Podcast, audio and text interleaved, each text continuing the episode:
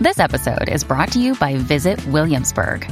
In Williamsburg, Virginia, there's never too much of a good thing. Whether you're a foodie, a golfer, a history buff, a shopaholic, an outdoor enthusiast, or a thrill seeker, you'll find what you came for here and more. So ask yourself, what is it you want? Discover Williamsburg and plan your trip at visit williamsburg dot com. This episode is brought to you by F X's The Veil, starring Elizabeth Moss. F X's The Veil is an international spy thriller that follows two women as they play a deadly game of truth and lies on the road from Istanbul to Paris and London.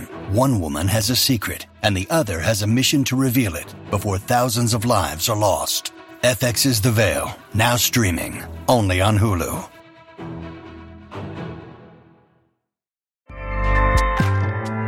Acast powers the world's best podcasts. Here's a show that we recommend. Hey, I'm Kim Holderness. And I'm Ben Holderness. We host the Holderness Family Podcast every Tuesday. You may know us from the silly videos that we make online. Or a book about marriage called Everybody Fights. Or as winners of Season thirty-three of The Amazing Race. Still can't believe that happened. Yeah. Listen, we do a lot of stuff, but our podcast is our most favorite thing. Yeah, because every week we get to sit down face-to-face, talk to each other about marriage, family, mental health, or just anything that we want to know more about. Sometimes we have expert interviews, sometimes it's just us, but our goal is to bring some joy and laughter into your life every week. Our other goal is that maybe you will learn something as well. Right. So search the Holderness Family Podcast and check out our most recent episodes. We have one about staying organized with creators of The Home Edit. And one about being diagnosed with A D H D as an adult. We hope you'll join us. Acast helps creators launch, grow, and monetize their podcasts everywhere. Acast dot com. Hey guys, Dave here. What you're about to hear is a fifteen-minute sample of an hour-long episode of me and Kathy talking about The Queen's Gambit, which we did over on our Patreon page. So we thought we'd just add a little sample in here, full of spoilers, by the way. So if you haven't seen the show, go watch the show because it's amazing. Uh, and if you like what you hear here, uh, well, you can head over to patreon.com forward slash thecinemile and you can get access to the full episode and many other retro movie and T V reviews. Uh, for the cost of two or three dollars a month. And if you sign up before the end of November, then one hundred percent of your December fee will go to Action for Children, which is an amazing charity here in the U K.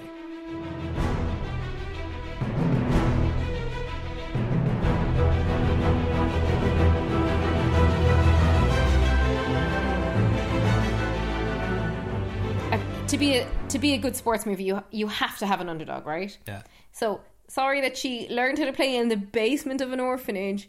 Um, she's completely unprivileged. She is completely addicted to tranquilizers, which surprised me because I can't imagine the tranquilizers get like the brain going. And no, then she's no, a woman th- sorry, in this sexist world. I think that world. was the point. It put her in a bit of a fugue state, which allowed almost her lizard brain to take over. Well, yeah, true. That's how she was able to sort But of... all the things she was fighting against, and on top of that being a woman in this male-dominated world, and that's what made us cheer for her so much, because yeah. people would continually dismiss her for being a woman, and we were like, come on! It's like, there was so many times it was Rocky and Apollo Creed. Like, at yeah. the end, when... When the Russian, like, Even, the big bad Russian guy goes, do you want to draw? And she's like, no. And we were like, what? Yeah. She doesn't want to go the distance. She skipped to Rocky two, like. Which is it. I love that. She it skipped was amazing. Rocky two. Exactly. That was an amazing moment. I think you're right. And I think the, um, what's so interesting about her as a character, though, is that, yes, she's got all those underdog qualities. And she is, in that era, doing a huge service to the feminist movement within a sexist industry, and that has an effect on we see on a very sp- specific individual, the woman you mentioned, who she who she plays that very first ever competitive game of chess with, mm-hmm. and later she meets her again, and she says, "You were an inspiration to me. I never did play, but she says yeah. you had. I tell everyone you had two firsts at me. Your first competitive game and." Your first period. yeah, tell everyone about your your first like, period. That feels like an overshare. So inappropriate. But the um.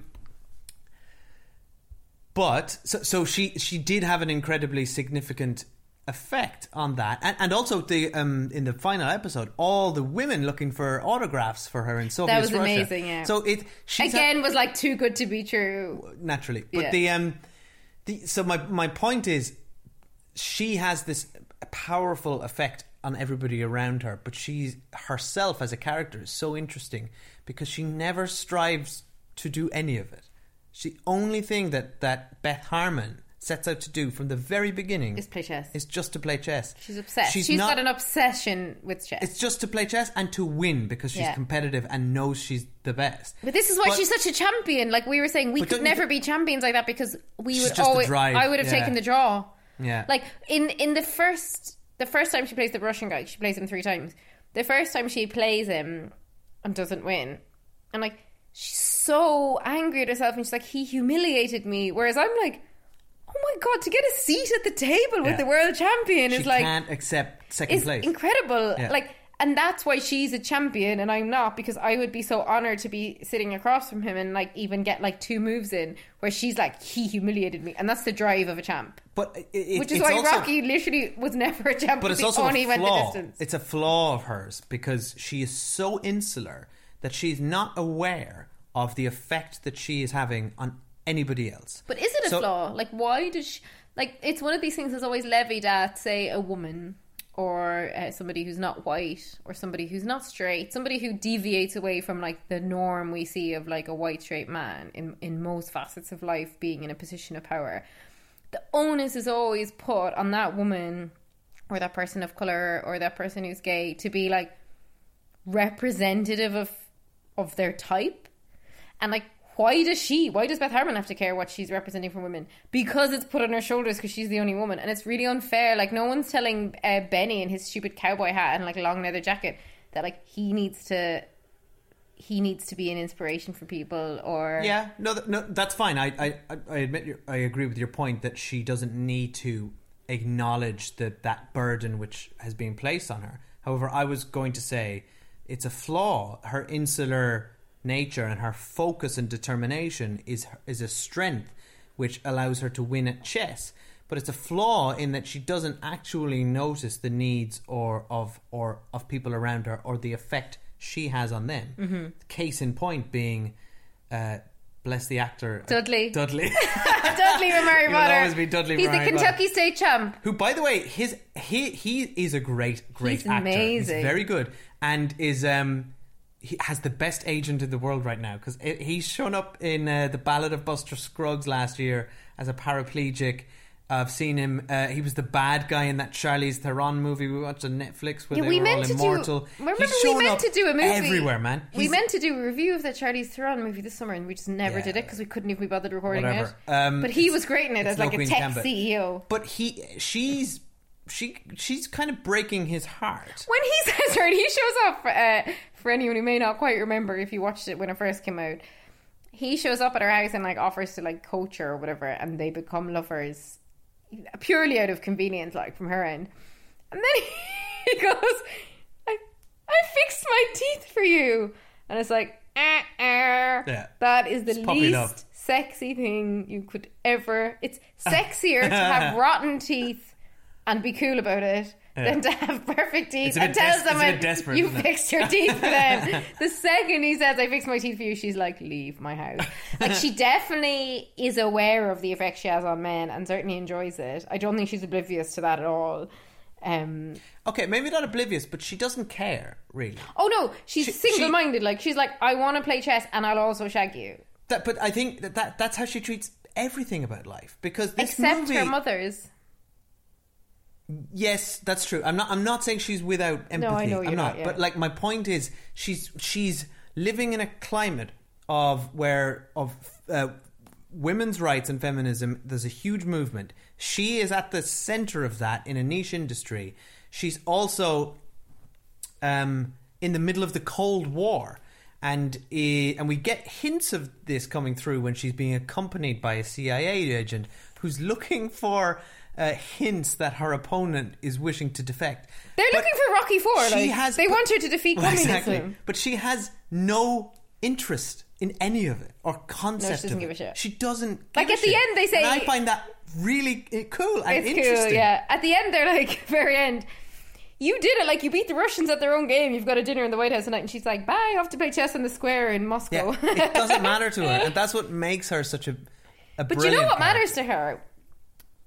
Her relationship with her birth mother, which she's repeatedly through like nearly every episode, the birth mother's in it in, in flashback, and is very traumatizing for her, and like not in the least because the mother like tried to kill them both in a car, but Beth didn't die, and that is very traumatic. And like, so Beth has a lot of like memories of the mother, they're always bubbling through. And then uh, when she gets adopted by when she initially got adopted by this family, we're like, oh my god, like just the way we've seen the tropes of how these things work, immediately we're like, yeah, the dad's going to be abusive or violent. Well, or... They, give, they give us the shot, right? The yeah. shot being she's in the backseat of the car. The Dad looks at dad's the rearview driving, mirror. Looks at her in the rearview mirror, and then it, that's that's warning flag. Like, and that, that we just went no. Such a seemingly innocuous thing, but in this context, in this situation, in yeah. the T V show where drama is going to happen, both our minds yeah. went to there. We were like instantly. No. And then what I was just so it was brilliant. Interesting that it didn't go there. But it actually went in a way I never expected, where the dad basically effed off, left her and the mom. Interesting, like what it said about a woman in the sixties. They said if if the orphanage finds out the dad's left the mom, she'll have to put her back in the orphanage, so they don't tell anyone. And in that moment they become co-conspirators. Yeah, yeah. And they it's so good completely they fall in love with each other. Like we re, we yeah. learn that the mother lost a child. It sounds like her life's really sad, like she never got to fulfill her dreams, she lost her child, her husband left her, she's clearly got a drink problem, but she, she like Beth just, is this is this sort of has this um, talent this incredible talent for the piano that yeah. just never was never she didn't get the opportunity to realise it. And so it's a bit of that sort of like allowing Beth to, she's living vicariously through Beth yeah um, and, and allowing like, her talents to foster, and is, is invested while also reaping some financial benefit exactly from it. And I love and like, living her life for once. I, I thought her I whole loved it. Her journey was joyous yeah. and, and she's incredible. She was a brilliant actress as well. Do you know who she is? No, go on. I've forgotten her name, but when I looked her up, she normally actually has long red hair and looks completely different, and she was like the mother in Diary of a Teenage Girl, and she's been in loads and loads of movies. Oh, okay. Um, she was excellent, and I'm with you. They, their in- relationship is incredible, so, and Beth the loves best her. Relationship in this show. Yeah, and like Beth loves her so much, and yeah. like the mom kind of gets. She calls her mother say, and means it. I know, yeah. And she says to her like, um, "Can I get ten percent as your agent?" And Beth's like, "Let's make it fifteen." Oh, it's and such it's just a good moment. So sweet, and because Beth is a Beth is a kind soul at heart, and is Beth quite is. gracious, and even Beth, though she comes across as this. Cold, determined, almost but robotic. Beth does love female friendship, because in the orphanage her best friend is Jolene yeah. and that relationship oh, we could carries, talk about Jolene yeah, for half an hour. That carries on throughout. And Beth and her mom, her adopted mom, who probably isn't that much older than her, I don't think. She's probably in her early thirties and yeah, Beth's like sixteen or whatever. They are just like best mates. Yeah. And they, I mean, to to a fault, because the mom gives her booze and stuff. And Beth's well, stealing the mom's drugs. It's got a dark edge to it. The She's an enabler. She she doesn't, re- yeah, you're right. It is a, it's a friend relationship it's rather friends, than a yeah. mother-daughter thing. But it's lovely. And um, I I loved them together. And even when Beth has a very early scene where she goes to a party with like college people, because she's learning Russian in the night school, which is awesome. And, uh, she phones the mom and like basically like, oh, I had sex last night, and the mom's like, oh well, you know, it's yeah. not a normal kind of conversation you probably have with your mom at that age about drinking and having sex. I really enjoyed how like just sexually liberated Beth is as a character as well. You know, she she's very comfortable with her her her yeah. sexual um like Uh, sex life, sex and basically life and she's in the sixties, which is like more liberated for women, I think. Yeah, and also she's very one-track mind about sports and stuff, and like she's not concerned about things. Like it's really interesting when we when Beth goes to secondary school or high school, and we see her, and she she begins high school, and Beth really loves fashion. We learn as the show goes on, but she like. She is self-conscious when she joins, because she knows her clothes aren't nice and she knows her shoes aren't nice, right? And that is something that she ends up having a very clear hang-up about. But when she actually goes to, like, the house of one of the popular girls who invites her over for, like, they all watch a band camp or a video or whatever, it's really funny. The girls are all talking, and she's so immediately bored by them yeah. that she just nicks a bottle of booze. She rejects it, yeah. Yeah, she's not interested in their politics and their... like silliness. She is interested in their fashion though, like yeah. she'll take out of it what interests her. And there was one thing that I thought was a little bit odd about the show. A couple of years later, Beth is, it bumps into that same popular girl who is who has a baby, who's married, and who has got a booze problem. They imply has a drink problem, yeah. And it's almost like the sh- it's almost like the show was doing a bit of a thing that I don't like, when people in bad American movies meet up with people from their high school and like lord it up kind over of lord them it up. Kind of thing. Except the sh- it was almost but like the show was trying to do problem. it, but Beth wasn't doing it. But the show was like, oh look, you could have just been married at eighteen and having babies. Aren't you lucky you didn't do that? I don't know, there was something about that. That's the only scene that I didn't quite like in the movie. But they don't really... I kind of see where you're going, and I think, and that that again is a trope, and it did feel familiar. It was the Julia Roberts Beth, moment, like, big mistake. Exactly, yeah, exactly. But but they don't really, like, the show doesn't glamorize Beth's life. I think elements of it are glamorized, like the fashion and the setting and the victories and the chess, but mostly there's a sadness and and a, a danger to how she, you know, how she lives her life and how she treats um, alcohol, and you know, it, it, it's it doesn't feel glorified to me. Oh my god, that scene when she's really little in the orphanage and they take the, they stop giving her the um, the tranquilizers, the green pills, but she knows where they are and she goes in and gets them all and yeah. just like drinks the them and falls backwards. Like yeah. that kid who played her, like that fringe, it's all about that fringe. Like the fringe was doing a lot of the work. The fringe did a heavy yeah. lifting. Like, can we talk about the fashion for a minute?